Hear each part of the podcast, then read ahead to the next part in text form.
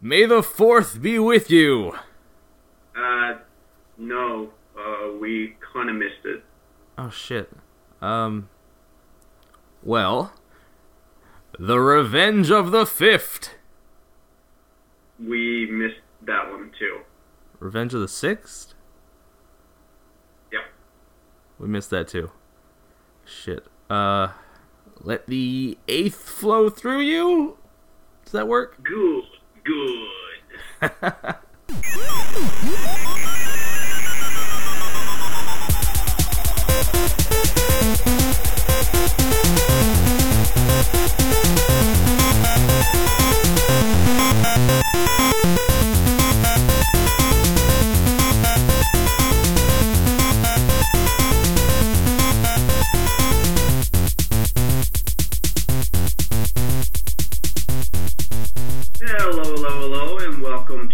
Jedi Dropouts, where we like to keep it more geekly than weekly.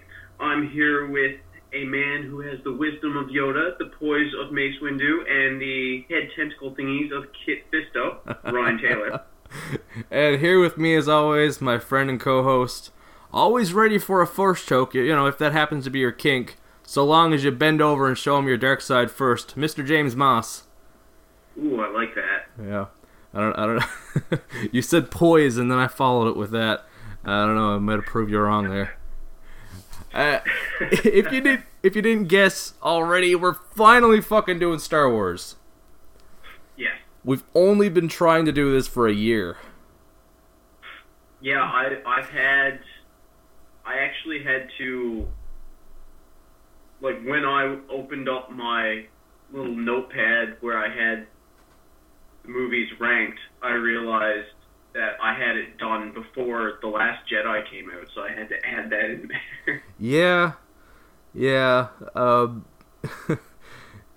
it's funny that we had a whole year to prepare, and we still managed to miss our expected date. Of yeah, but, I mean, we had technical issues, internet Yeah. issues, and we both weren't feeling the best. No, no. Uh, I already. Uh, well, for starters, uh, this is my second podcast recording of the day. Me and Mitchell just finished up Final Form, and I'm hoping to get both episodes out today. So it should be like a double feature, if you will. But uh, before I left to go to St. What? Double feature.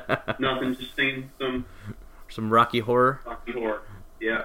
Uh, before me and Mitchell, uh, sorry, no, Mitchell didn't go on a trip with me. Uh, before I went to St. John's like two weeks ago, uh, me and Mitchell were supposed to record the night before, and an hour before our recording time, I got a head cold, and uh, that lasted up until even last week when me and you tried to record. Uh, stuck around for a while. Yeah, I'm still kind of getting over the tail end of my head cold Yeah. as well. Fucking A sucks. little congested, sore throat, but nothing I can't work with. But uh, just last week was May the Fourth, Star Wars Day.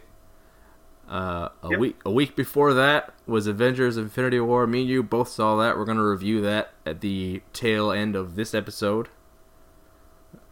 Uh, so Yep. there will be some spoilers, but you've got all kinds of time. We're gonna give you all kinds of warning before we get into that. Uh, and I mean, we're only like two weeks out from Solo, a Star Wars story. And we're only about a week out from Deadpool 2. Oh my god. Have you seen the new poster? I, I did, from the studios that killed Wolverine. yeah. Uh, I well, I've been doing really well with avoiding trailers, but I mean, I went to see two movies in St. John's, so I've seen all the trailers now. I'm very caught up on Deadpool 2 and Solo, and they look fucking great. Did you see the music video with Celine Dion? Yes, I did. For Ashes? Oh my god. Oh man. It's it's a fun time if you're a geek. Yeah.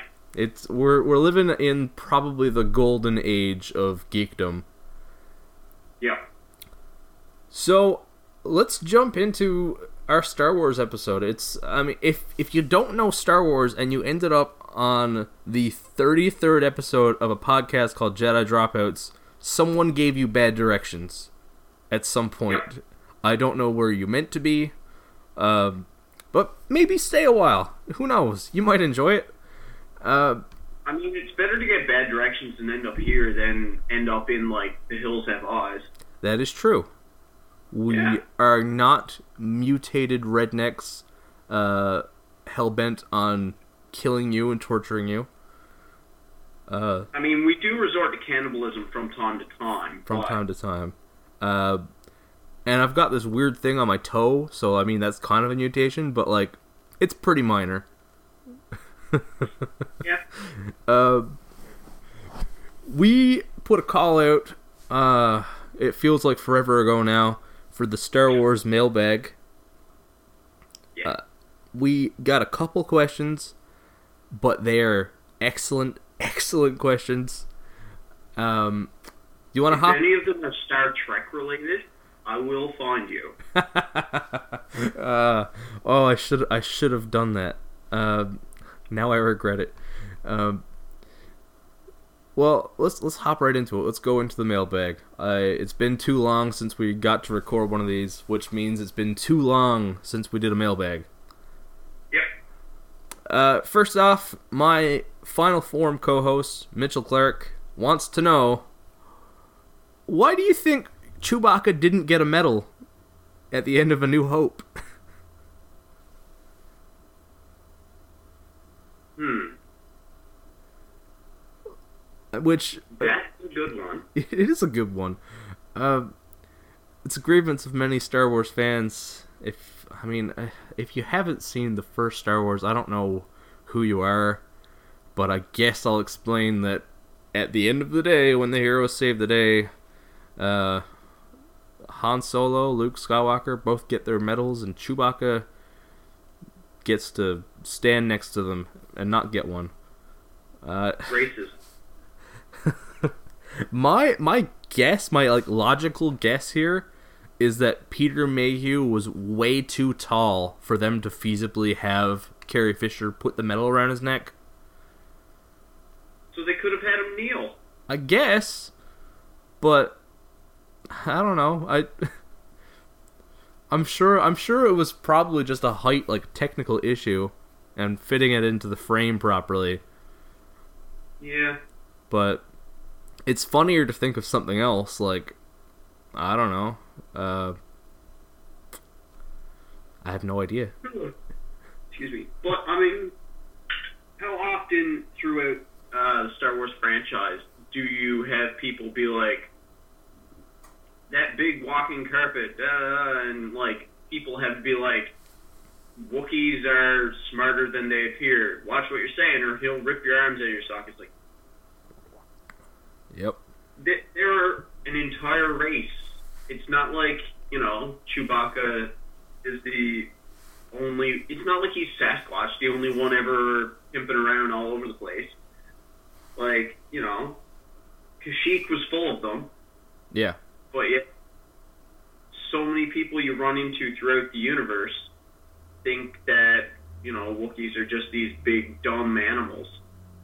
yeah So I don't know. Maybe that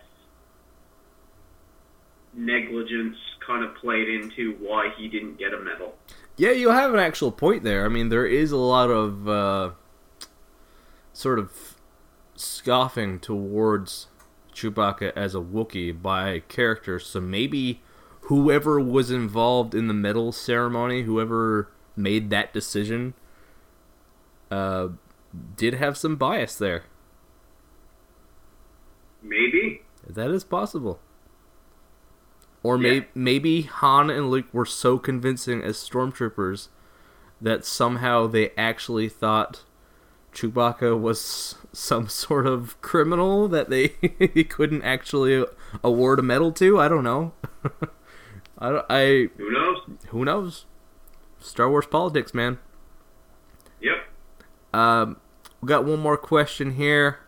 Uh, my friend Will Sullivan wants to know if you could interview any Star Wars character, who would it be? If I could interview a Star Wars character? Yeah. Okay, so we're talking about the character, not the actor. Yes. Yes. Okay. Huh. Which first While I brainstorm this one, you could go ahead and yeah. answer it. For starters, like there's a lot of characters that would seem fun, but then you realize there's a language barrier because they speak an alien language. So Yeah, but that's when you get C3PO to translate. Oh. C3PO would be fun. Like, he's a bit of a stickler, but he's interesting. You could kind of troll him a little bit. Uh, uh, uh, I gotta say, Lando. I want to know, like, I want to know where he's been. I, I feel like he has some stories to tell. Uh, yeah, I, I would. Go, I'd probably go Lando. I feel like that'd make a good interview. Uh, as long as I had someone to translate, I would probably say R2. Oh yeah, yeah. Good point. So that, that'd be sort of a package deal. R- R2 has seen some shit. Oh yeah, he's been there for everything. Yeah. Yeah, that's a good one. Plus, like through the way of translating, you kind of get two characters. Yeah. Yeah. that's I mean, R2 has been there since episode 1. yeah, So, I mean, you've got everyone, everything that happened, like, through the first three episodes, plus um, anything that was canon in, like, the animation, plus, like, everything that happened between episode three and episode four. yeah, exactly. Which is a pretty big gap. Yeah. And then everything that happened between episodes six and seven. Yep. Yeah, I mean, up until he shut himself down. yeah. But I mean, yeah, like there's a lot of gaps I'd like R2 to fill in. He'd be the one to do it. Yeah, Yeah, no, that's uh, that's a good answer. I'm totally on board for that. I mean, like C3PO's like saying to him sometimes, like, "Whoa, you watch your language." yeah, Like he seems really saucy, and I think that would be hilarious. yeah. You know, i- if you could get the trans, if you could get the translating right, and it not to, uh, take too long to translate over, he'd be a good guest for this podcast. Uh, oh my god. because this is one of the ones where he could really let loose with what he wants to say, not be held Yep. back by radio standards. Um, speaking of, I just thought about this with Lando. Uh, I don't know if you happened to catch this anytime you've been to a, a movie recently, but when I went to the theater in St. John's, they had this little uh, this little piece in the like before the previews with Donald Glover showing you around uh, the Millennium Falcon set. You know what? I the first of two times I went to see Infinity War, Yep. they had that, but it was a sold out theater, and technically the previews hadn't started yet because the lights were still on and the curtains hadn't like adjusted to their like one eighth way down the Oh yeah. screen, and so everyone was still talking. Oh, okay. And I couldn't hear a damn word he was saying, and like people were still like getting up and going to the washroom in front of me, and like Yeah. going to get their popcorn, and so I couldn't see like a quarter of it, and I couldn't hear any of it, Okay. and I was rotted. You saw the movie on was something I wanted to see. that would have been on a Friday showing. Uh, yes, Okay, see, I went Sunday, so I think I had a quieter crowd. yeah, I, I don't know, it was a really cool little piece, and it was like, like, number one, I love Donald Glover and everything he does. Uh, Yeah. And yes, I'm one of the the many obsessed with his new music video. It's incredible. Uh, but I really enjoyed seeing him showing around, and he was putting on a bit of a Lando persona, which was cool. But also just seeing the inside of their Millennium Falcon set, it almost made you feel like he was actually in the ship, and it was really cool. I really enjoyed it. Yeah. I don't know. I'm excited for that movie. I gotta say. Uh, Oh, I I'm definitely gonna see that movie the first chance I get. that's another one I really hope I can get in to see. Maybe I can find a time to get somewhere while Deadpool 2 and Solo are both playing. Maybe. One can dream. Yeah. Uh, that's it for the mailbag, but I do have one more question here that's been part of Sure. the episode layout here ever since we talked about doing this. Uh, we've got to answer the question, the biggest question in Star Wars history who shot first? we got you gotta you gotta answer it, man. Uh, Uh, Greedo. Greedo, Yeah. what? Any any reasoning or? because there's a part of me that wants Han Solo to have access to the Force and just not know it, and where he's kind of like in denial about the Force being a thing.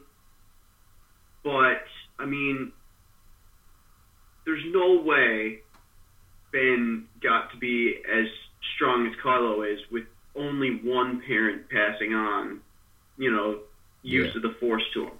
Yeah. So I, I kind of want to believe that Han had access to the Force and he just was super in denial about it.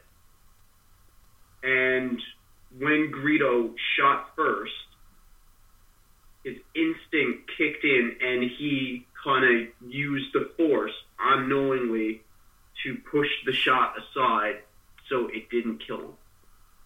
That is a much geekier answer than me.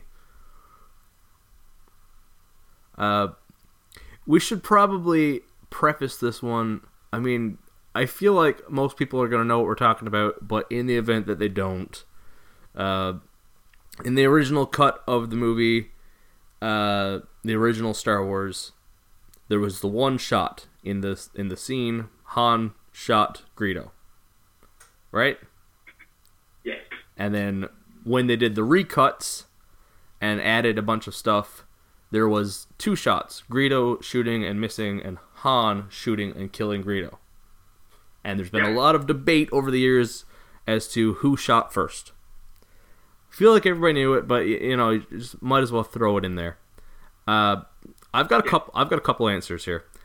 Uh, I went much less geeky here.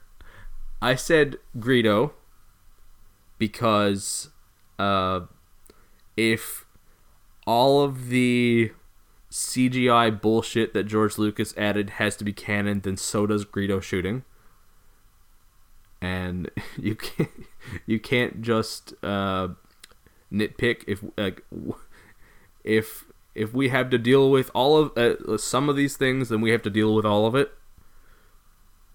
Yeah. Uh, but honestly, when you really think about it, the person who started this shit was Obi Wan. Because if Obi Wan didn't lose his shit, cut off a guy's arm over literally nothing, over like someone getting a little too touchy at the bar, then nobody would have shot because Obi Wan kind of just set the bar by literally slicing a dude's arm off and everyone being okay with it. At which point, Han and Greedo were like, "Well, I guess you can get away with anything here." Obi Wan shot first. Um, and now we have a third answer here. Uh, I've been hiding this from you since last year. We have a special we have a special guest answer. Uh, Oh, from Mark Bernardin. I uh, I asked him this on Twitter and he answered it. Uh, yeah, I got I got a special guest answer. He has no idea it's on a podcast, but you know, he didn't ask me anything, and I was like, this is a good chance to uh, get a special guest answer. And and of course he he blew both our answers out of the water. Who shot first? Mark Bernardin says George Lucas shot first. Which Nice. yeah, that about sums it up. yeah, I, I wanted to Pretty surprise you with that, so I, I kept it uh, quiet for a year.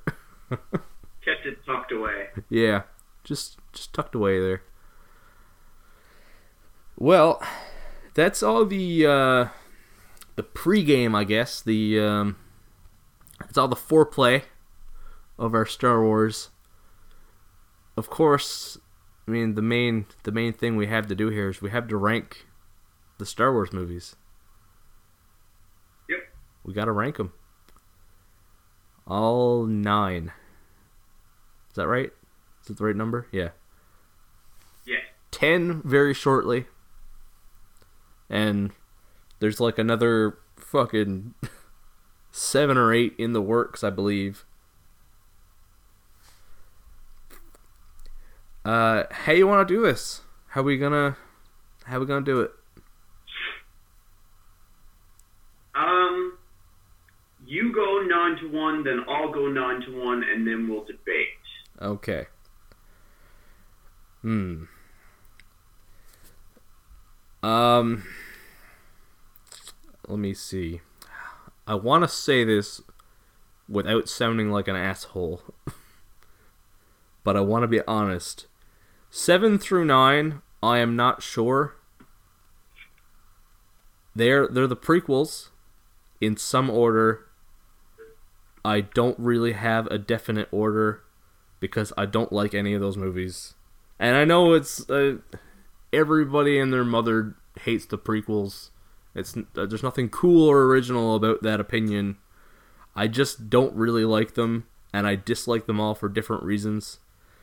So I'd probably go episode 1 9, episode 2 8, episode 3 7 maybe, but if there's they could go in any order there. Uh, then there's a huge jump for me from movies I don't like that I probably won't watch again to the rest of them I think are all fantastic. Uh, my order would be uh, number six, Rogue One. Number five, oh, sorry, what'd you say? I'm just following along and marking on my list where you've ranked everything. Okay. uh, number five, uh, Return of the Jedi. Number four, The Force Awakens. Number three, The Last Jedi. Number two, The Empire Strikes Back. And number one, A New Hope. Which, when I originally made the list, that was very easy to make. Uh, I always liked episode one over, uh, sorry, episode four over episode five, but it's getting a lot harder and a lot closer. I'm like Empire Strikes Back is starting to overtake A New Hope for me. So yeah, that's Okay. my that's my order. You say yours, and then we'll go through the movies. Okay. Um, I actually do have a preference for the order of the prequel trilogy. And so number nine, I said Revenge of the Sith. Okay. Um, it was just a weak movie. Yeah. beginning and it was weak. Um, plus, you know, like, I was so excited to see, like, Anakin become Vader, and Yeah. then they just turned it into, no! Oh yeah. Um. And, like, that's one of the few Star Wars movies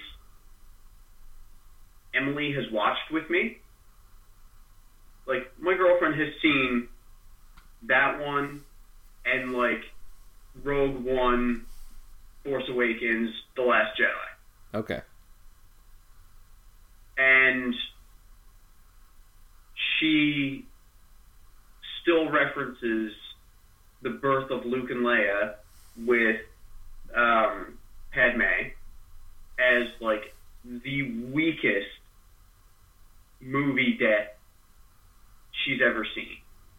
Yeah, you know, when you think about it, for as and at uh, such an advanced and um, technologically like scientific even uh, society, the fact that someone just naturally dies in childbirth is a little hard to Well, she understand. didn't die from the childbirth. She died from a broken heart, which means that bitch gave up on her kids. Oh.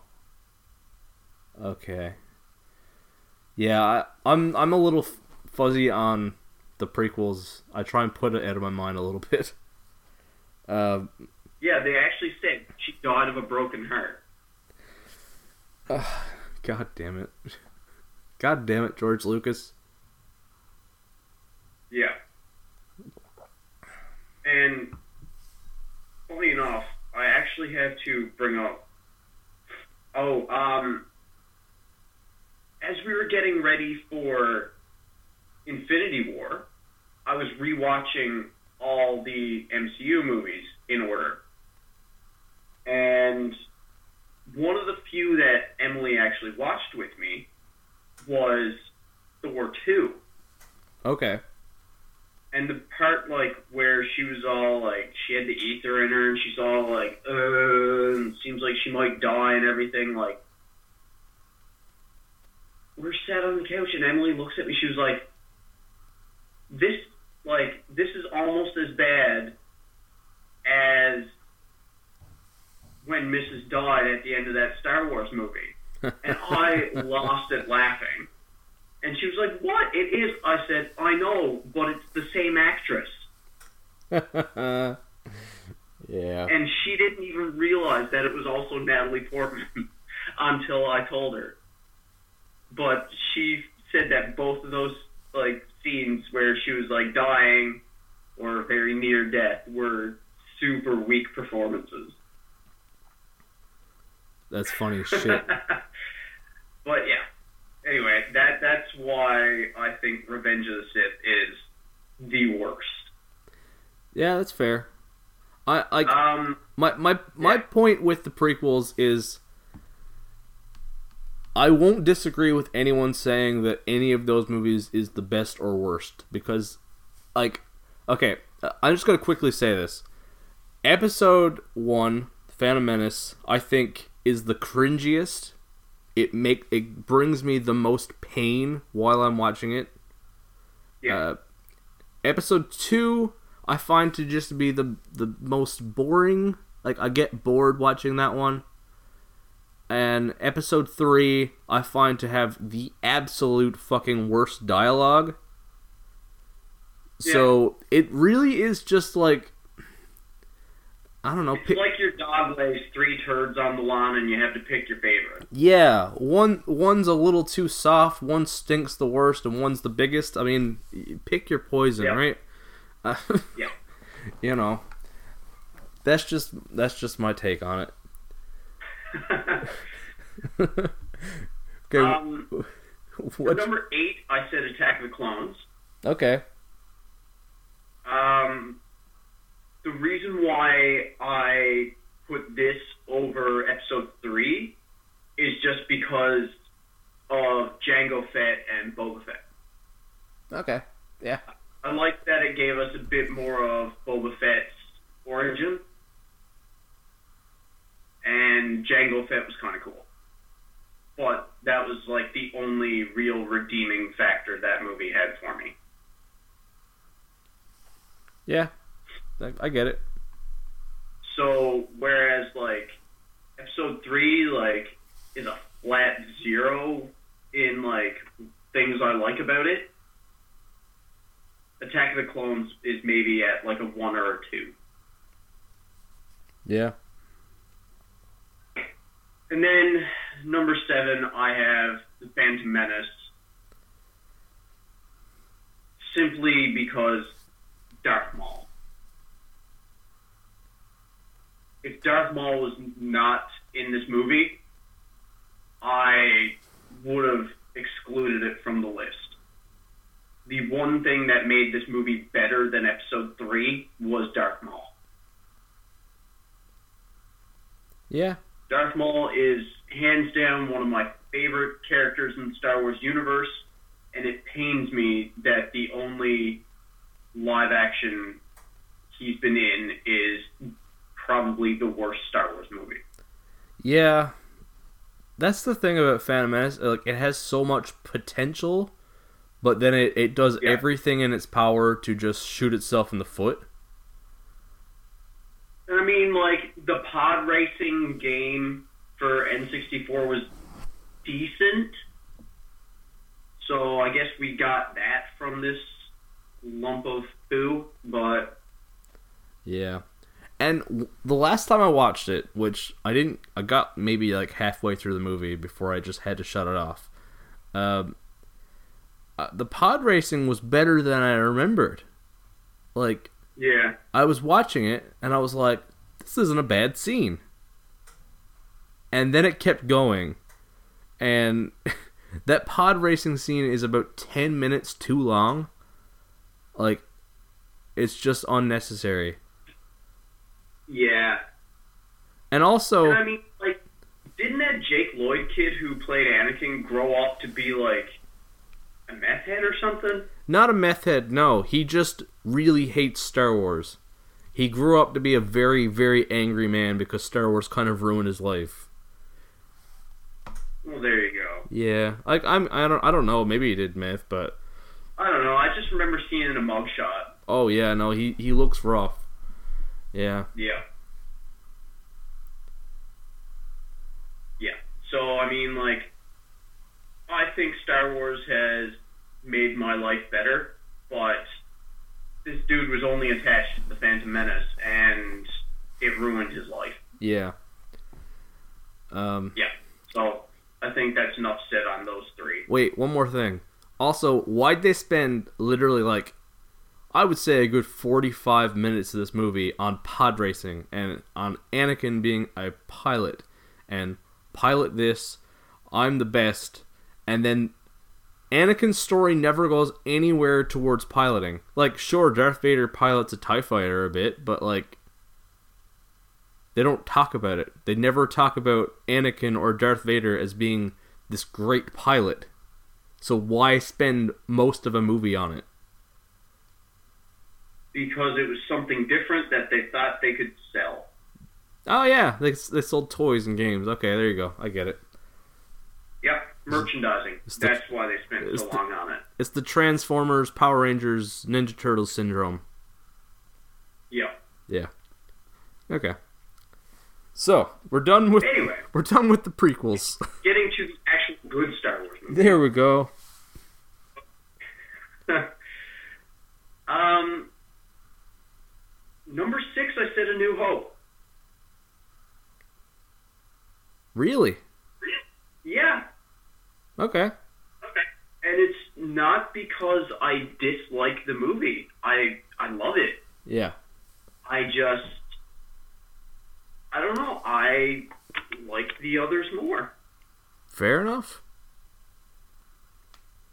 Uh, number five, I said Rogue One. Okay. Yep. Um, some of the CGI, like with Tarkin and stuff like that, like it is a little weak.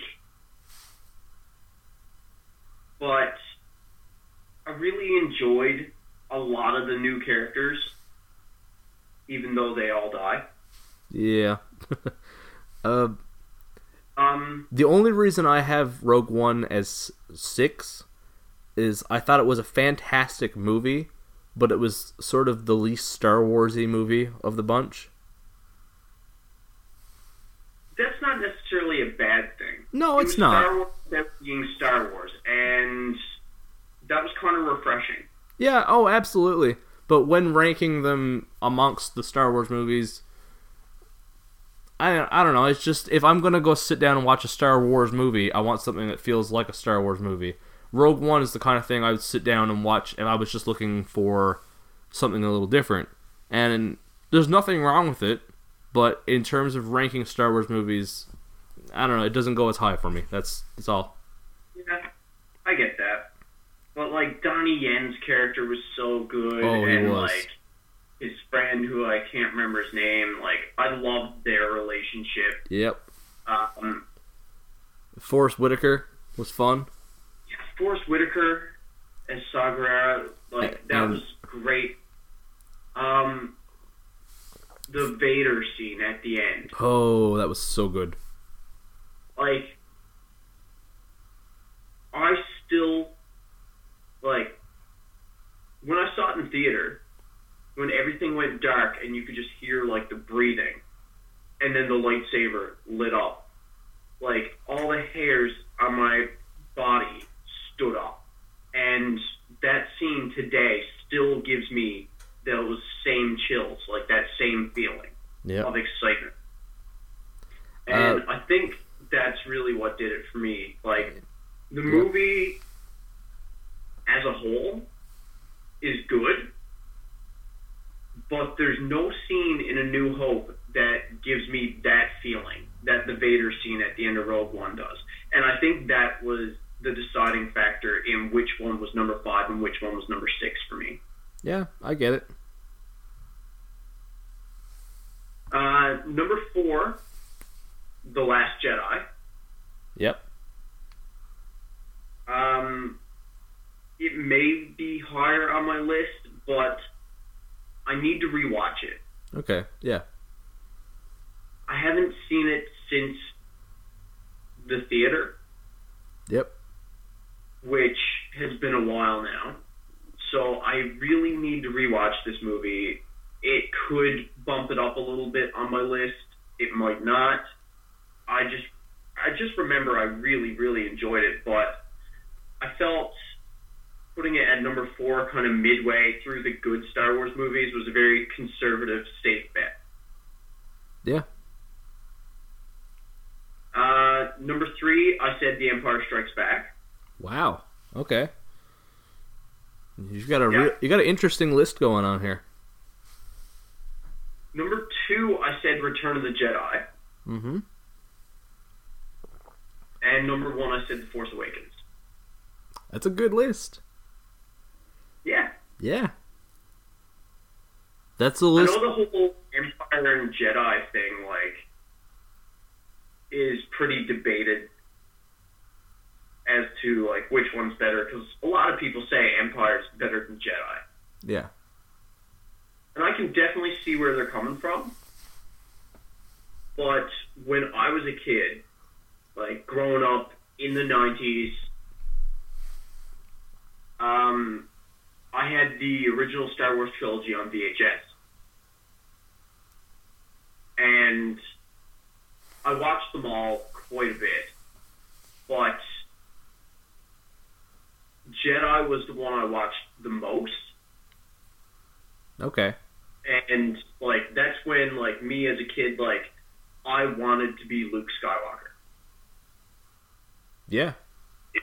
and so like seeing Luke finally you know win Vader over and like saving Han from Jabba like as a kid who wanted to be Luke Skywalker this was the movie Yeah. because it didn't end in the person I wanted to be, you know, being all banged up, hand chopped off.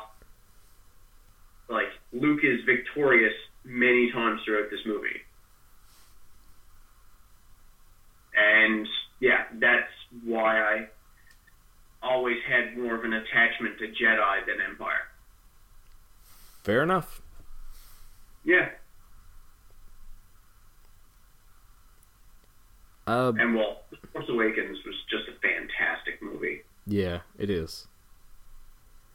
the The thing about the Force Awakens that is just so impressive.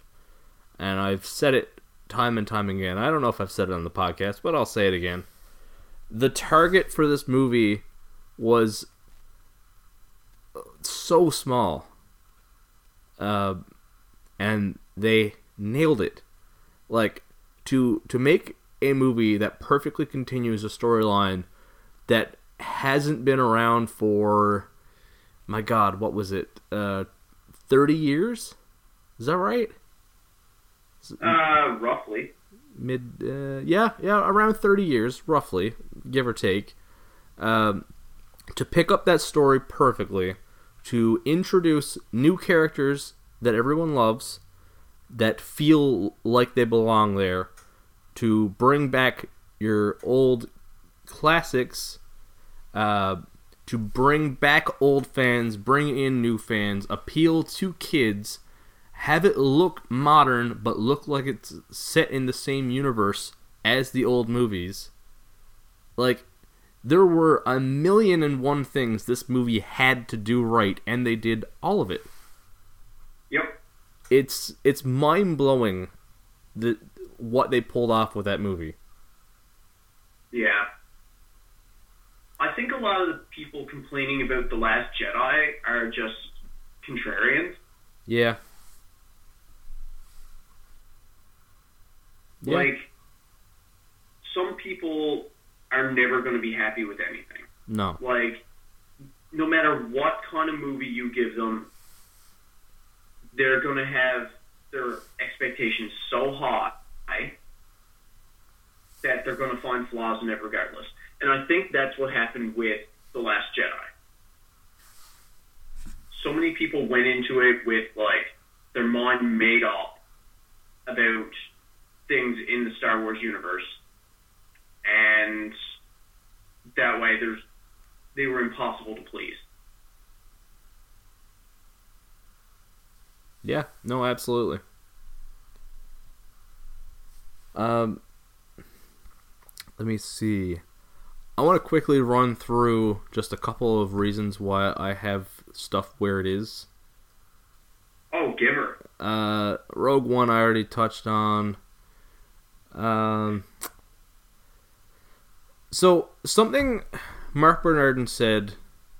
Uh, to bring up Marc Bernardin again, which he comes up a lot. Uh, he said something that it wasn't so much. Uh, he said something that changed the way I looked at the Star Wars movies, but it was something I could never fully put into words, even though I always thought and felt it. And that is, uh, when talking about The Last Jedi, he said that the Star Wars movies are less about the story and the narrative and more about finding ways to string together these bigger than life moments. Uh, so these huge scenes that uh, are th- some of the biggest cinematic moments in history, and and that's what makes a great Star Wars movie. And I have to agree, which is entirely why A New Hope is my number one, because every single scene in that movie is an iconic moment. Like, Yeah. I can't think of a, a scene in that movie that hasn't been quoted or referenced a hundred times over. It's it's almost to the point of like uh, Monty Python and the Holy Grail. It's just the entire movie is quotable. Uh, what, but Empire Strikes Back is a close second for me. It's it's more emotional, um, darker, more brutal, but it also has those big moments. It's like they're just both very iconic. Return of the Jedi, it having it fifth is no insult to the movie. It's a great movie. It's just my least favorite of the three. I've already said exactly why The Force Awakens is above it, and I I just thought The Last Jedi was a very gutsy move, like a really bold choice of a movie to make, and uh, I I watched it again just the other day, and it holds up. Uh, fuck, these are good movies. Like, Yeah. also, I might as well acknowledge I'm making supper uh, for later, so you might hear some ticking of the oven in the background. That's fair. It wouldn't be a Jedi Dropouts episode without background noise from something or another. Yeah. Uh, I don't even know where to go with these, man. Like, uh, you have any uh, any standout characters you want to talk about? Like, oh, here's one. Here's one. What's your favorite Star Wars, uh, just sort of background character? Like, not a not a major character, but a character that shows up that you have a weird thing, like a weird affinity for. Um. Let's see. That little pet thing Jabba has. That's Oh. like pecking out C-3PO's eye. Yeah, yeah, yeah, yeah. I Uh, thought he was kind of funny. Um, is that is it Salacious Crumb? I'm not sure. Um, it's like the little Uh, the little monkey lizard. Yeah. Yeah, Salacious B Crumb. I I'm, I'm really proud that I remembered that name. um, when I played the pod racing game, I usually use the character Mars Guo, Okay. who is barely seen in episode one. Like it shows him like once, maybe twice. Nice. like for like a split second. Like once as it's like introducing a bunch of the racers, and like once when it's showing him crash, I believe. but for some reason, that was always the character I was best with in the pod racing game. So after like the pod racing game came out and I got good at it, every time I'd watch episode one, he'd show up. I'd kind of like, ah, there he is. nice. There's my guy. So those are probably two characters I'd pick. Uh, I've always had a thing for Nien Nunb. Like, I guess he's more of a major character. I mean, he co-pilots the Millennium Falcon in Return of the Jedi. But uh, Yeah, I don't know. I like I like the history when you read about how he was just sort of an extra puppet they had, and George Lucas decided at the last minute, no, he's gonna be a co-pilot. And uh, yeah, they called they they named him Nien Nunb because that's German for number nine, and it was puppet number nine. So they just turned that into a, a weird space name. I don't know. I, I always like Nien Nunb, and uh, a lot of the like the random rebel pilots like um, Porkins and and Wedge and those guys.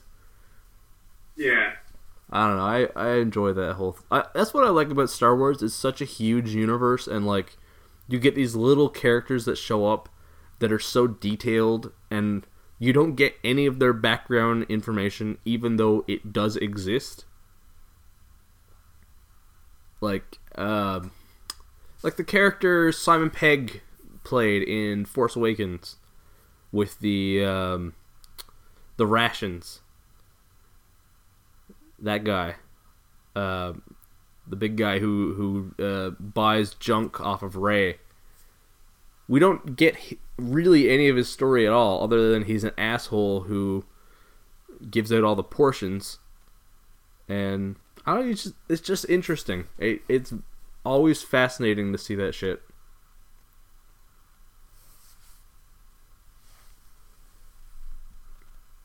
Um, something else Star Wars related. I was gonna say. Oh, um, think of the casting for Solo? Like the guy who's actually playing Han Solo. After seeing the trailer, I'm totally on board. After seeing the trailer, I think he's going to do a good performance, but when I look at him, I don't see a younger version of Harrison Ford. I see a younger version of Benicio del Toro. I can see that. Like I don't I don't look at him and see a young Harrison Ford, but I do look at him talking and his mannerisms and I do see Han Solo.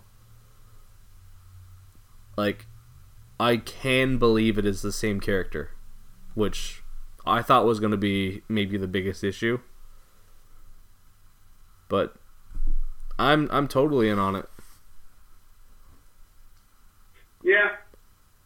Um, I kind of wanted to see uh, Grant Gustin from CW's The Flash Oh yeah? as Harrison Ford or as Han Solo.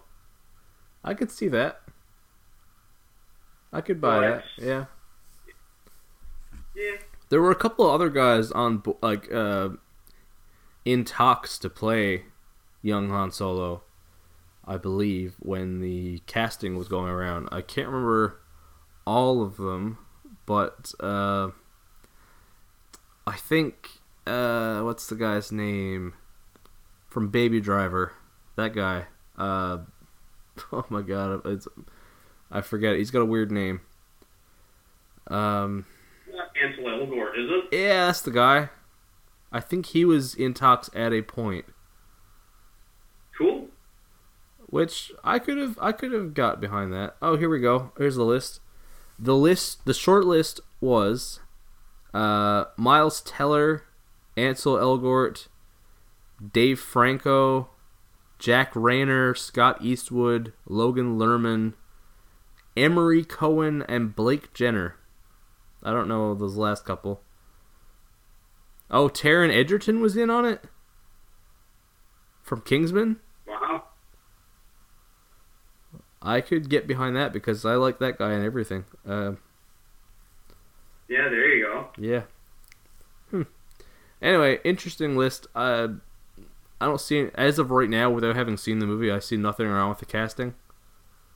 But time will tell. Yeah. and uh, it's going to be interesting to see the future here with Star Wars, with uh, Episode Nine coming next year. Uh, apparently, Rian Johnson working on a trilogy. Uh, the live-action TV series they've got planned, and wasn't there some? Uh, oh yeah, the uh, the guys from Game of Thrones are doing a trilogy as well.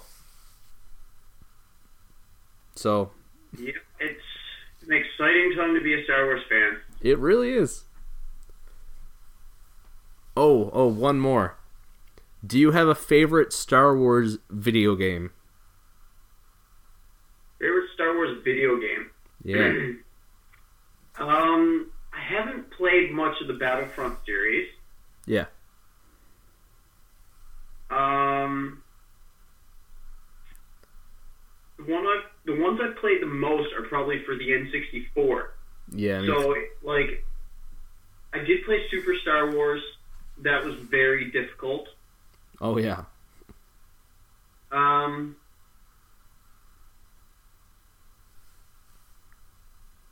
I did mention the pod racing game, which I played a lot. Okay. Uh, what was the other one for the N64? The one where you played as what was the name? Dash Rendar. Uh, are you thinking of Shadow of the Empire? Yeah, Yeah, that's the one I remember the best. I, I think I'd have to pick Shadow of the Empire. That one stands out to me too. Like I never owned it, so if I happen to be at a friend's house who owned it, I I got a bit in. I haven't seen a whole lot of it, but like it was a lot of fun. It, I mean, looking back, the graphics are pretty blocky and and outdated, but at the time it felt like holy shit, I'm in the Star Wars universe. It didn't age well, but for the time, it was amazing. Yeah, And Uh, the fact that like he had the jetpack that you could fly with, and like you got to pilot the Millennium Falcon and like fly around and shoot things, and hmm that whole Hoth level where you had to like actually like use the harpoons and trip them, and Oh yeah, that was that game, wasn't it? Yep. Yeah, yeah, that was cool. I forgot about that. Yeah. Um, I mean, if I play a lot of the Battlegrounds ones, like the newer Star Wars games, I might say them, but they're just so pricey and not within my budget right now. yeah, I hear you. So, like, yeah, I never really got a chance to play them aside from like the one hour I spent playing one of them at your house, like over Christmas, like not last year, but the year before, I think. Yeah. Uh, we should probably acknowledge. I guess neither one of us has ever played Knights of the Old Republic, No, which is considered probably the best Star Wars game. Uh, I've heard good things. I I've heard very good things, but I've never played it myself. No, I got no experience there. Got the like you said the old Super Star Wars hard as shit games, uh, the N64 games, and I haven't played the original Star Wars Battlefront games, but I and I haven't played the newest one, uh, Battlefront Two, I think it's called, but the Yeah. Star Wars Battlefront rem- remake they put out a few years ago is a lot of fun. Like they didn't do a story mode, and that kind of brought the playtime down a bit. But the graphics are almost identical to the original trilogy. Like Nice. there are times where you're seeing a stormtrooper coming at you in the distance and you could believe that you're watching a Star Wars movie, which is pretty cool. Uh I don't know. That's just a fun little tangent, I guess. Uh, do we have any movies in the same spot? Any what? Sorry? Do we have any of our movies in the same spot? I don't think we did, did we? No, we didn't. Not one. Um, so, what movie ranked the highest between us? Do we, do we have a, an agreement on the best at all? Uh, let me pull up my list again. Let's let's crown a champion here.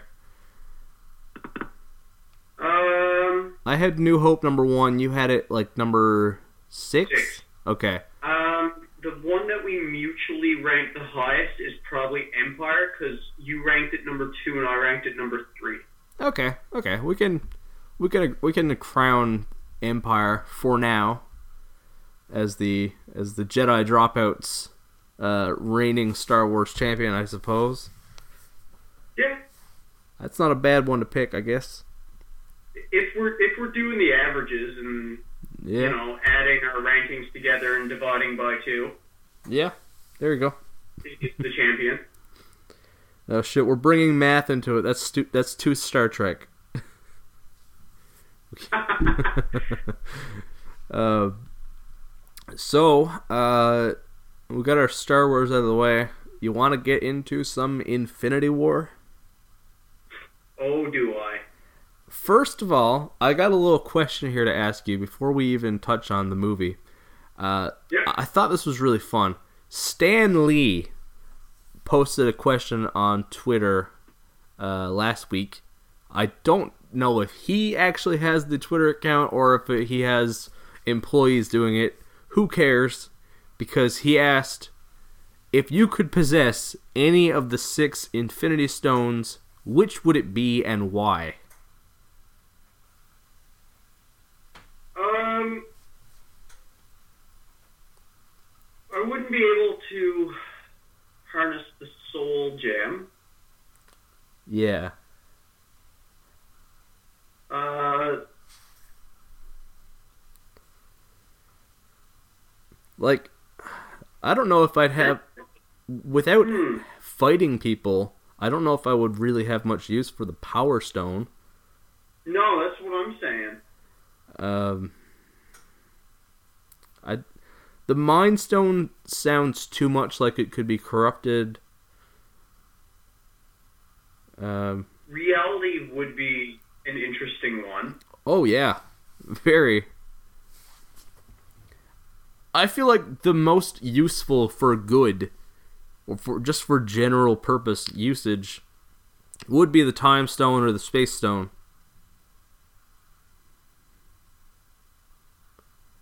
And honestly, the space stone would be pretty cool, just because the, the you can bring yourself anywhere, which makes vacationing very cheap and affordable.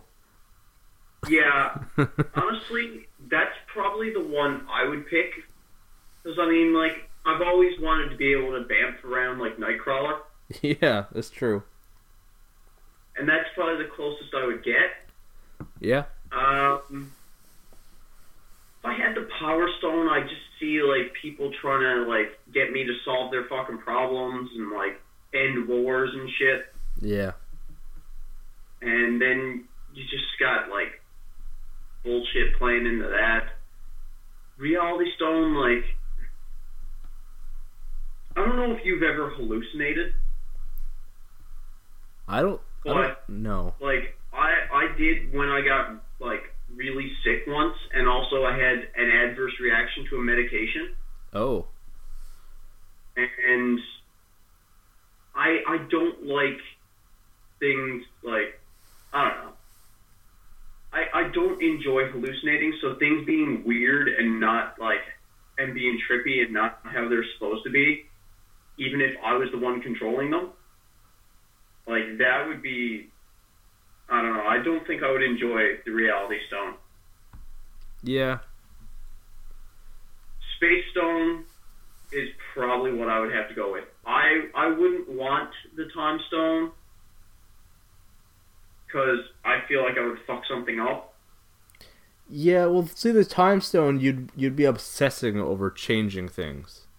If you had Yeah. if you had that option, every time you'd make a mistake or regret something, you'd go back and Exactly. Like you do it once, you're gonna be tempted to do it all the time. exactly.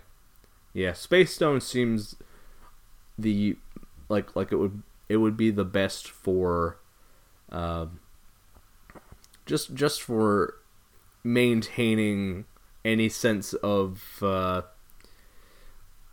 I don't know, goodness, I guess. Like Yeah. um so Avengers Infinity War.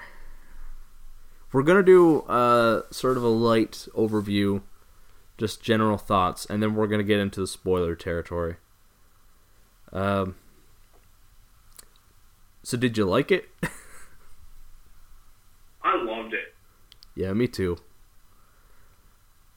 Like, I I know we uh, we we talked about the MCU extensively, and I'm not usually one for the team up movies. I'm more towards the the offshoot movies.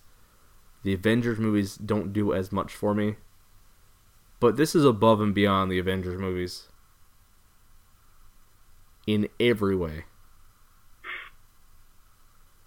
Um, they managed to tie together everything. Every single movie comes into this. Like, I don't, I don't know how they did it. I have no idea how this movie exists. It's amazing. That Like trying to write a movie like this, I can't even imagine attempting.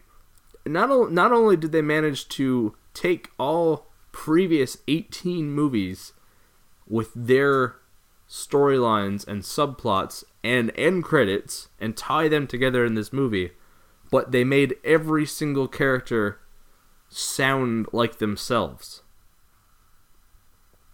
Like, uh, for example, Defenders, to me, a lot of the characters didn't sound like themselves because they didn't have their original writers doing the writing. Yeah. But everybody was perfectly on point here.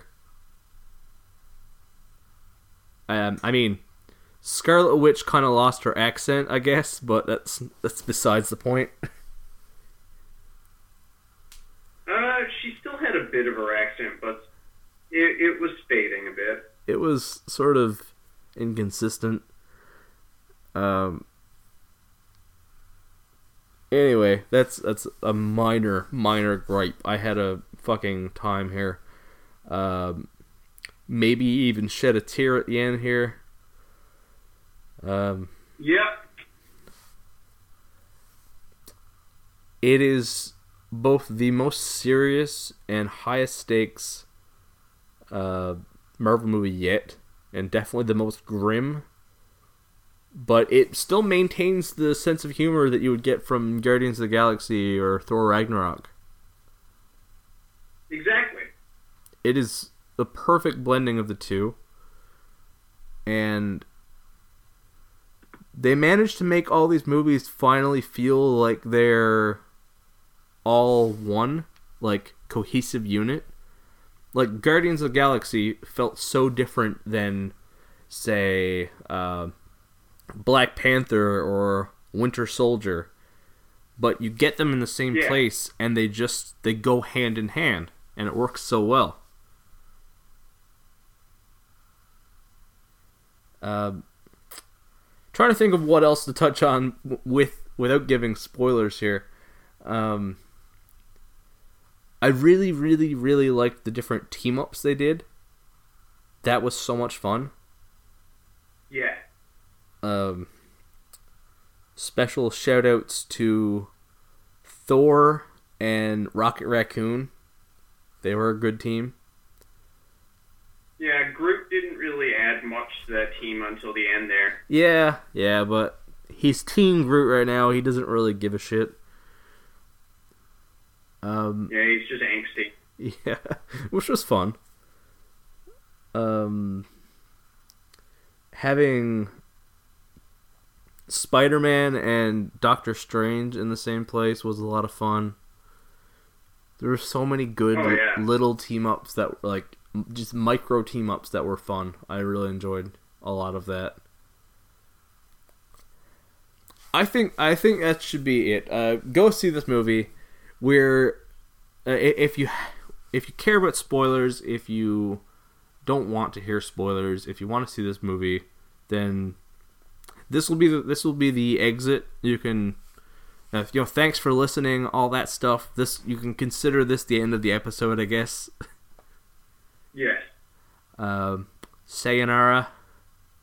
Uh, really, just- Heroes in a half gel, turtle power. Yeah, exactly.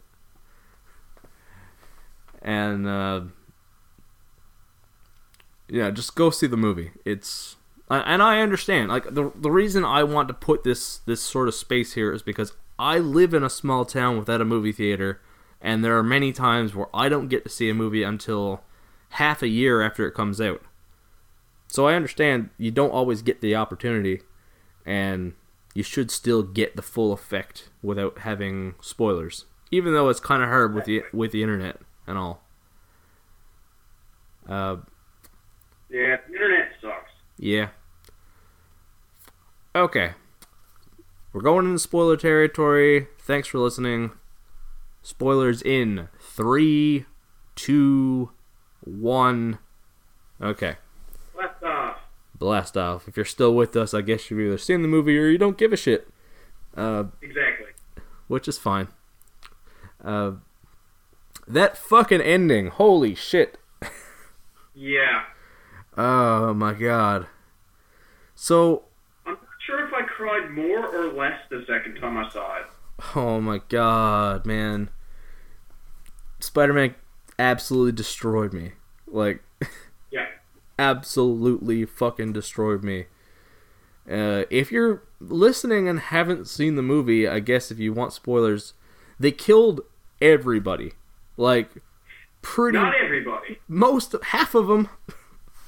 Uh, Yes, and I, I was trying to see like if there was a pattern in who disappeared,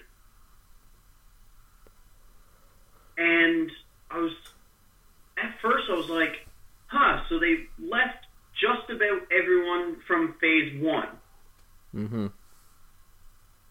plus Rocket. Yeah.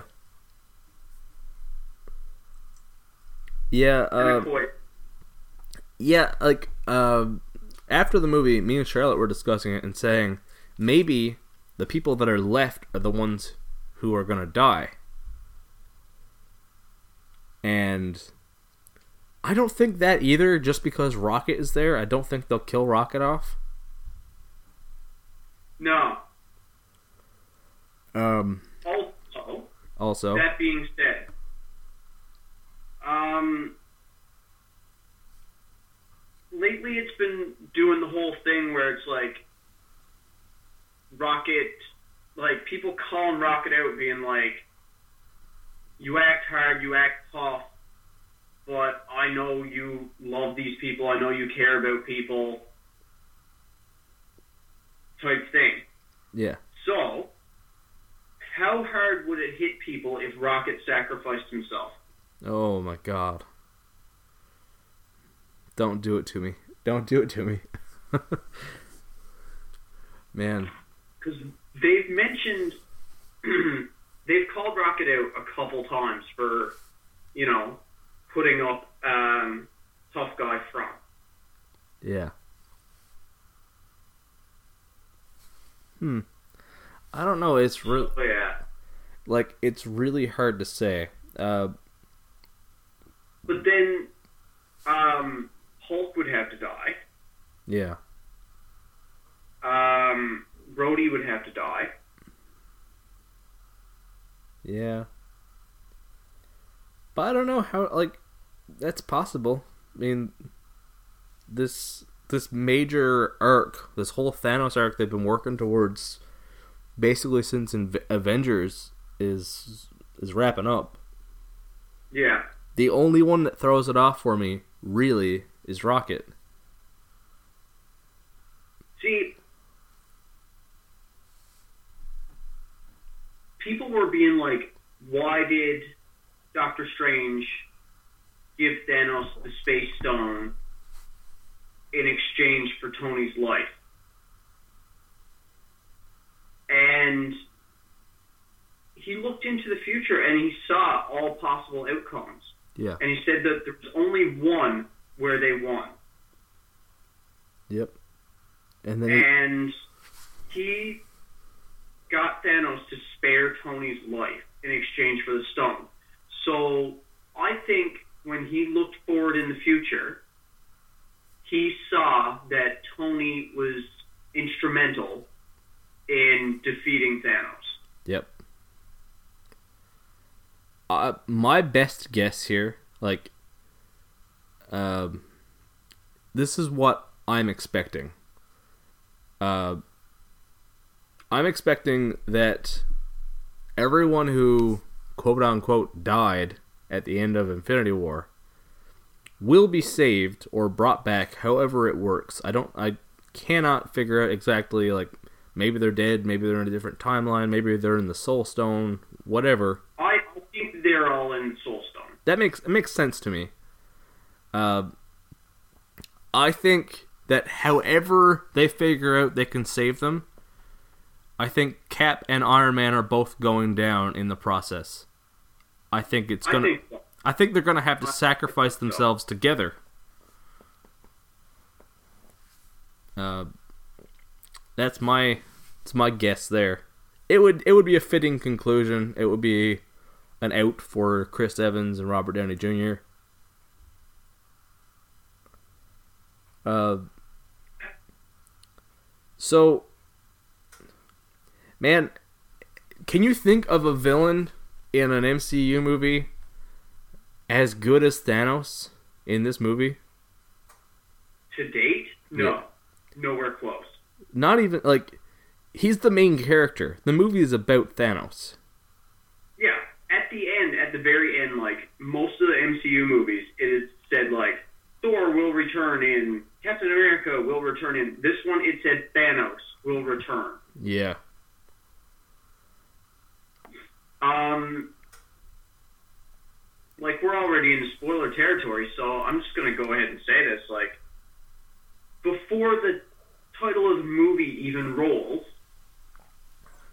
the dude has two Infinity Stones. He's killed Heimdall and Loki. And he's laid such a beating on the Hulk that he's Banner for the rest of the movie, and Hulk is afraid to come out. Yeah. He has beaten fear into the Hulk.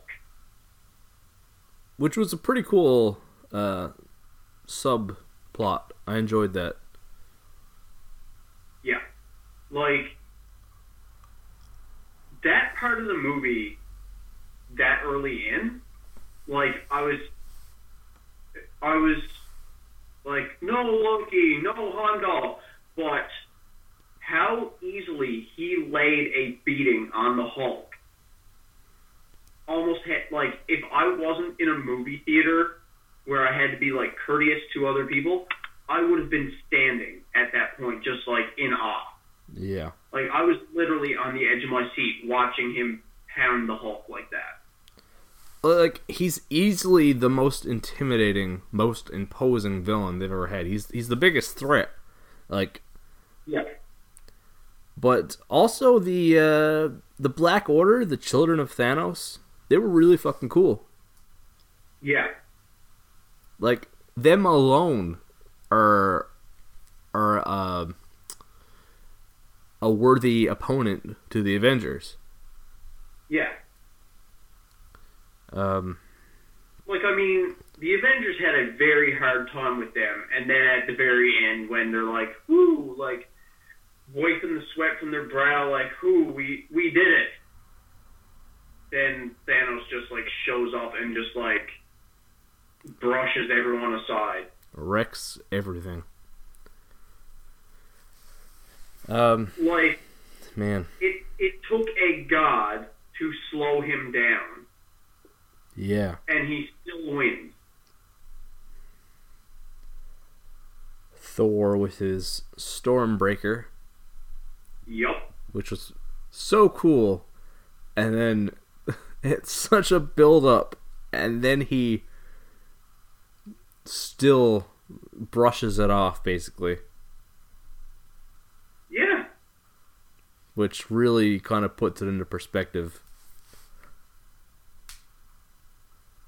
Uh, Doctor Strange had some really, really cool scenes in this movie. Had some very cool scenes. Like the Doctor Strange one-on-one fight with Thanos on Titan was one of my favorite fight scenes in a Marvel movie, for sure, Oh my god, yes. easily. Uh, and they finally kind of went full magic with him, which was really cool. Yeah. I mean, Um, one thing that I found kind of cool, one of the spells he used during that fight, like he's always been able to like have these little magic lashes, like the whip type Yeah. thing, like the orange sparky whip thing.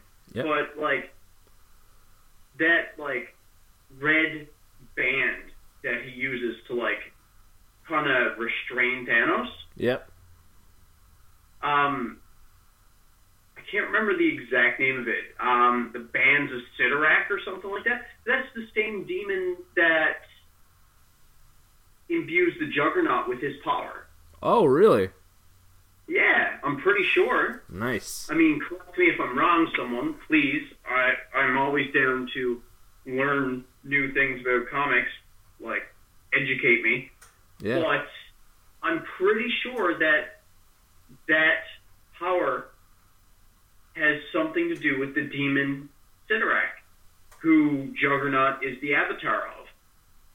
Which, I mean, anything related to the Juggernaut in the MCU, I'm all about.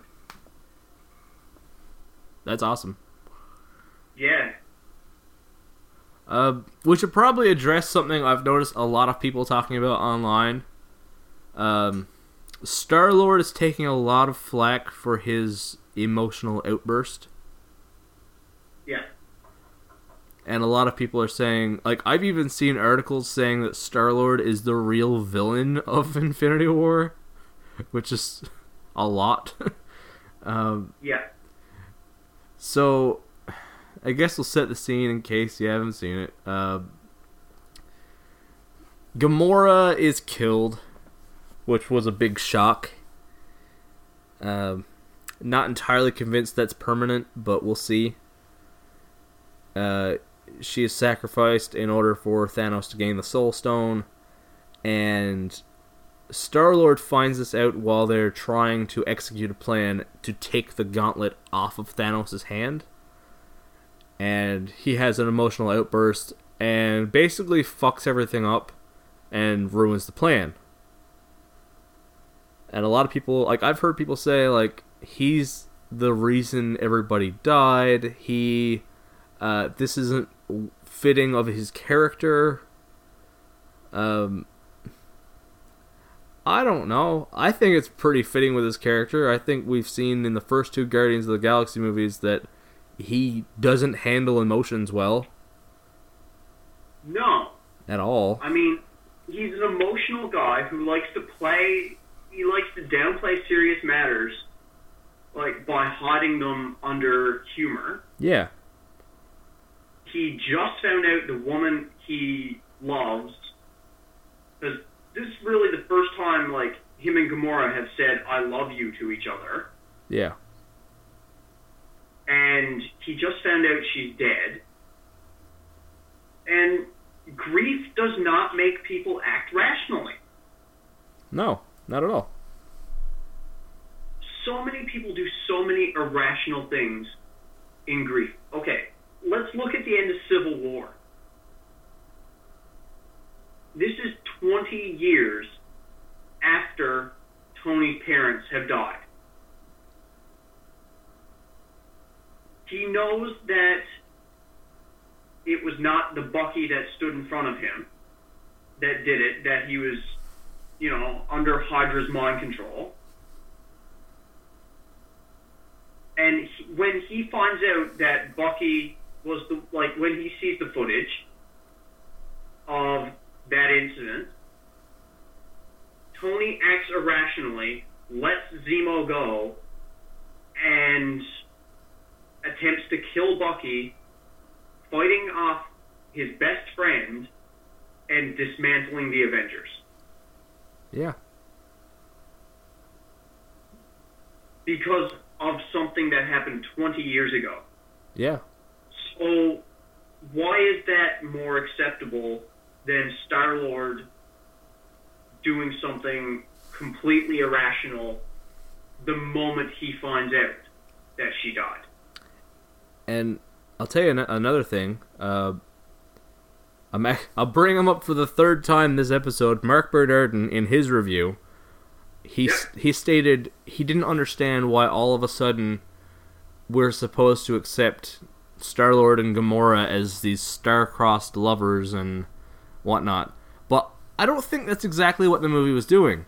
Like they're not supposed to be this great romance or anything like that they clearly have some feelings for each other, but I feel like that scenario would have played out exactly the same if it were any other Guardian that had been killed. I feel Well, like yeah, if it, if it was Drax, like, yeah. I think I think it's more of like a familial bond. They have become a family and he's already lost so much in terms of family and he's an emotional guy and I feel like that would have been his reaction if it was Drax, if it was Rocket, uh, Groot, maybe maybe even Mantis, maybe to a lesser extent, but I mean you take it back to earlier in the movie when the Guardians first meet Thor. Yep. and Thor's like talking to Gamora about like, you know, my, I lost my father and I had to, you know, my sister stabbed my eye out. And Quill kind of steps in and he's like, yeah, well, I lost my mother and then I had to, I had to kill my father because he's the reason my mother died and Yeah. like you know like earlier in the movie before that he brings up all the loss he's had to deal with like he lost his mother he had to kill his father Yep. Ego Yep. and in the process of doing so he lost Yondu his father figure Yep. Like, like the crew of his ship, like Rocket, Gamora, Drax, Groot, Mantis, they're the only family he has left. Yeah. So, if you're not like, I think you're right. Like, if it was any of the other Guardians, I think Quill would have had a very strong emotional response. Yeah. It those movies t- are are not about like when I say that I I don't enjoy the team up movies as much, the Guardians of the Galaxy aren't a team. They're a, they're a fucking family. Yeah. And another part of that too, like she said to him, like she said to Quill, if Thanos gets me, I want you to kill me, so he can't get the Soul Stone. And he tried, Yeah. like through tears, he tried to kill Gamora like she wanted, Yep. so Thanos wouldn't be able to get the Soul Stone. But Thanos used the Reality Stone to turn the shot from his gun into bubbles and then just takes Gamora. So, like, on top of that, when Peter finds out she's dead, how much of that is he blaming on himself? Yeah. So, like, that's even more reason for him to act irrationally. Like, he's not thinking clearly. No. Like he's just in front of him is just the reason why he has lost another member of his family. Probably blames a little bit of it on himself, and he just lashes out. Yeah. He's not thinking; he's reacting. Yeah. I I don't And I don't get all the blame. as as I was like, "No, don't do that," I understood it. Yeah. I understood why it happened. Yeah. Exactly. Because I mean, like, I've suffered loss, Yeah. and I was not rational. No.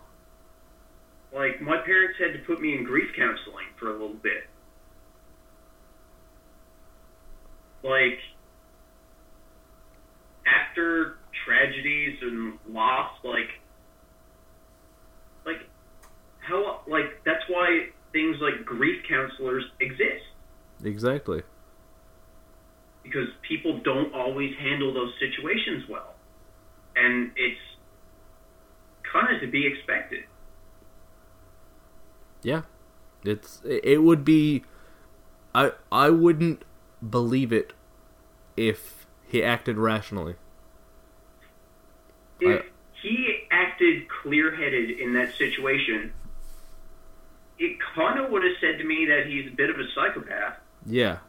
Uh, I wouldn't I wouldn't buy it for a second. No, Uh what else? Man, this is the there's uh, so much happens in this movie. Um I gotta say, while I was getting like emotional about the whole Scarlet Witch killing Vision thing, yeah. I like as soon as that was happening, like while she was doing it, like shooting Vision with one hand, shooting at Thanos with the other, I knew the Mind Stone was going to blow up, and I was just sat there like quietly under my breath, saying to myself, "Time Stone, Time Stone, Time Stone." Me too. Except I I was knew exactly what was going to happen, and that got me really emotional too because she was having to like that's actual love. yeah. Like like those two characters are actually in love, Vision and Scarlet Witch. Yeah. And so for her to have to like kill her lover only for Thanos to undo it and then kill him again right in front of her. Yeah.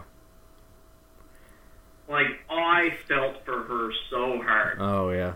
I uh I saw that one coming too, and I wasn't quietly. I was like, I was like Charlotte was sat next to me, and I leaned over and I was like, "He's got the fucking time stone. He's got he's got the fucking time stone." And she's like, "I don't know what that means. What's happening?" I just like out out of out of context ramblings. Like, God damn it. Uh, I'm glad you were on the same wavelength with that one, though. Yeah. If me were in the theater watching that movie for the first time together instead of watching it with our significant others, like we would have been like grabbing at each other, being like Armstrong. oh man. Uh, what a what a movie though. oh my god! Like, I got emotional several times throughout this movie. Yeah, I can see why. Um, the whole Loki Heimdall thing got me a little emotional. Not, you know, Yeah. never cried over that one. No. Um, where everyone expected Tony Stark to die in this movie, Yeah. when like Pepper was on the phone with him as he was getting on the Ebony Maw's ship, Yeah. and she was saying, "Tony, don't go, don't go, come back," and then the call dropped. Yeah. I got a little choked up there because I was like, "No, like Tony's gonna die." Yeah. Uh, Uh, when Tony got stabbed, I thought he was dying, so you know that affected me. The Scarlet Witch Vision thing hit me. Uh, Gamora hit me, but I I actually cried when. Uh, well, it started when everyone started goofing away. yeah. Uh, the Groot thing, and Rocket was like, when Rocket was like, no, Groot, like, then I, like, that's when the first tear started. Yeah. But then as soon as I heard Peter go, Mr. Stark, I was like, no. Yeah. oh my god. Oh, you fuckers. Uh, On the drive home, Emily compared the end of that movie to, tor- to Toy Story 3. oh man, Toy Story 3 doesn't have shit on this. Oh, I know. Uh, but, like, she was kind of right. She was like, you know, like, that movie hit me like Toy Story 3 did. And I was like, yep. Man, you know me. I'm I'm a stone cold killer. I don't cry for shit, but uh this this one it, it got a tear out of me, man.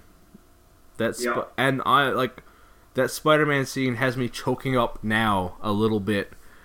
Uh, oh god, And- damn it, Tom Holland, you fucker.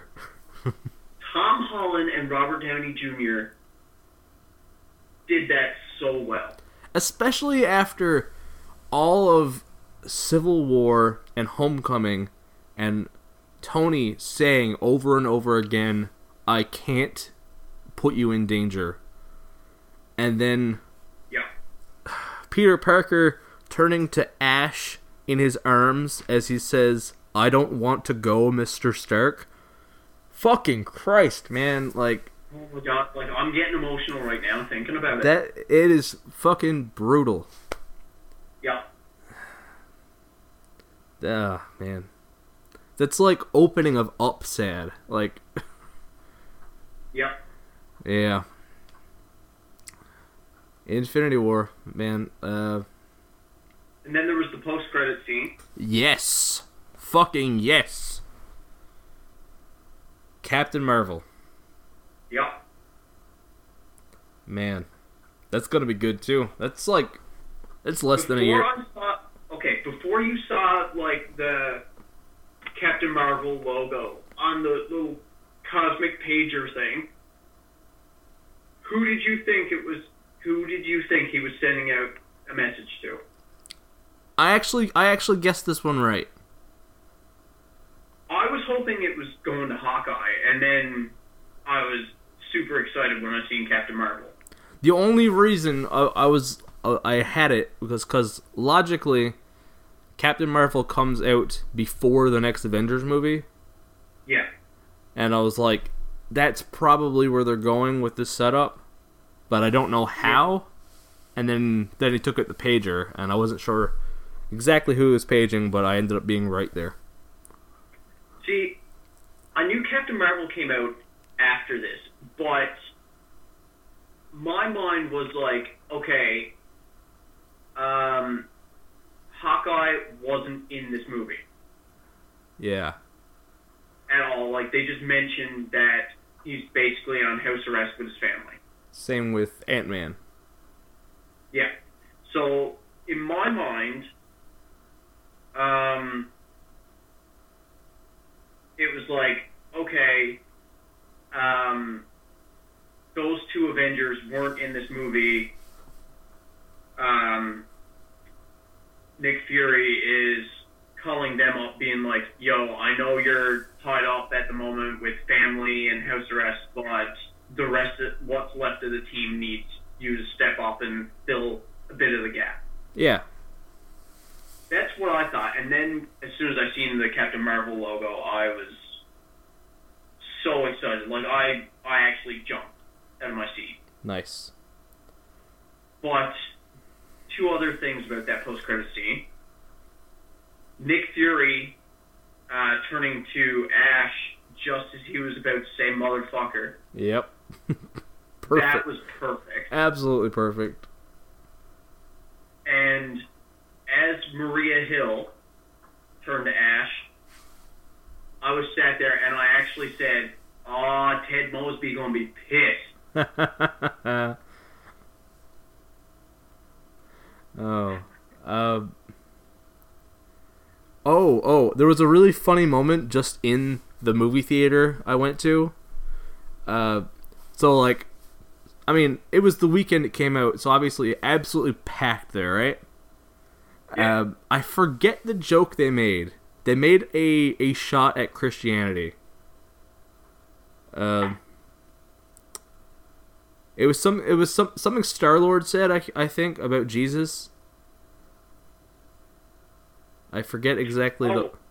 Oh, um, when half the Guardians are encountering Doctor Strange, Spider Man, and Iron Man for the first time, and they said, um, "What master do you serve, or what master do you follow, or something like that?" And Star Lord was like, "What, like Jesus?" Yeah. uh, so when when that joke happened in the theater, one guy in the audience, just one guy, apparently loved it so much that he yelled out, "God damn!" and it it it gave me a bit of a chuckle. I enjoyed it quite a bit because apparently that guy got a real kick out of it. uh, it was funny. Um, it was um in the theater behind us. There were a couple kids, and one kid knew a fair bit of shit about comics, and I can't remember exactly what he was saying, but he was trying to educate the other kids on certain things that were going on. Like during the credits, he was saying like, "Well, the reason this happens," and blah, and I I almost turned around to correct him on a few things, and I was like, "No, I'll I'll leave him be." yeah. But like, he knew a surprising amount of shit, and I was like, "Man, like this kid, like." Probably only like 13, and he knows way more about comics than I did when I was 13. well, I, knowledge. like part of me was like, man, like good on you, kid. Like you know some shit, and I kind of just wanted to like add a few little corrections to what he was saying, just so it would, you know, step up his game even more. yeah. So I was like, no, he, he's close enough. I'll let this ride. Well, knowledgeable preteen from the Infinity War audience. If you ever want a guest on the show, we could use a child genius. It'll, Use any kind of genius. yeah, that's true. Uh, I guess that's a good good as place as any to to wrap up. um, I know you said as good a place as any. Yeah, but right after us talking about, you know, insinuating that neither of us are genius, and because of the audio quality of our call at the moment, yeah. it sounded kind of like you said, well, that's the goodest place, too. yeah. It also is the goodest place. Um, well, I'm glad we finally got to do this. Uh, both the Infinity War review and our Star Wars episode. Finally. yep. Um, and I, I guess uh, tune in next time. Same place. Same bat time, same bat channel. Never, no, there's no same bet time because we're the most inconsistent. the time being, uh, I guess now, whenever, whenever that is. Uh, Yeah. Be, as always, you can check out episodes Jedi Dropouts or the anime podcast I do with Mitchell Clark, Final Form, over at www.jedidropouts.podbean.com or over or wherever where is what I just said. Wherever where you listen to your things. um, actually, uh, if you haven't listened already, uh, double dose of episodes today, back to back double feature science fiction. um, Yep. Yeah, um, two episodes today. Should be an episode of Final Form, episode Jedi Dropouts that clearly you're listening to. Um, and yeah, thanks for listening. And welcome to the dark side. Until next time, uh, may the force be with you and stay away from trash compactors. Yeah. Later. Peace.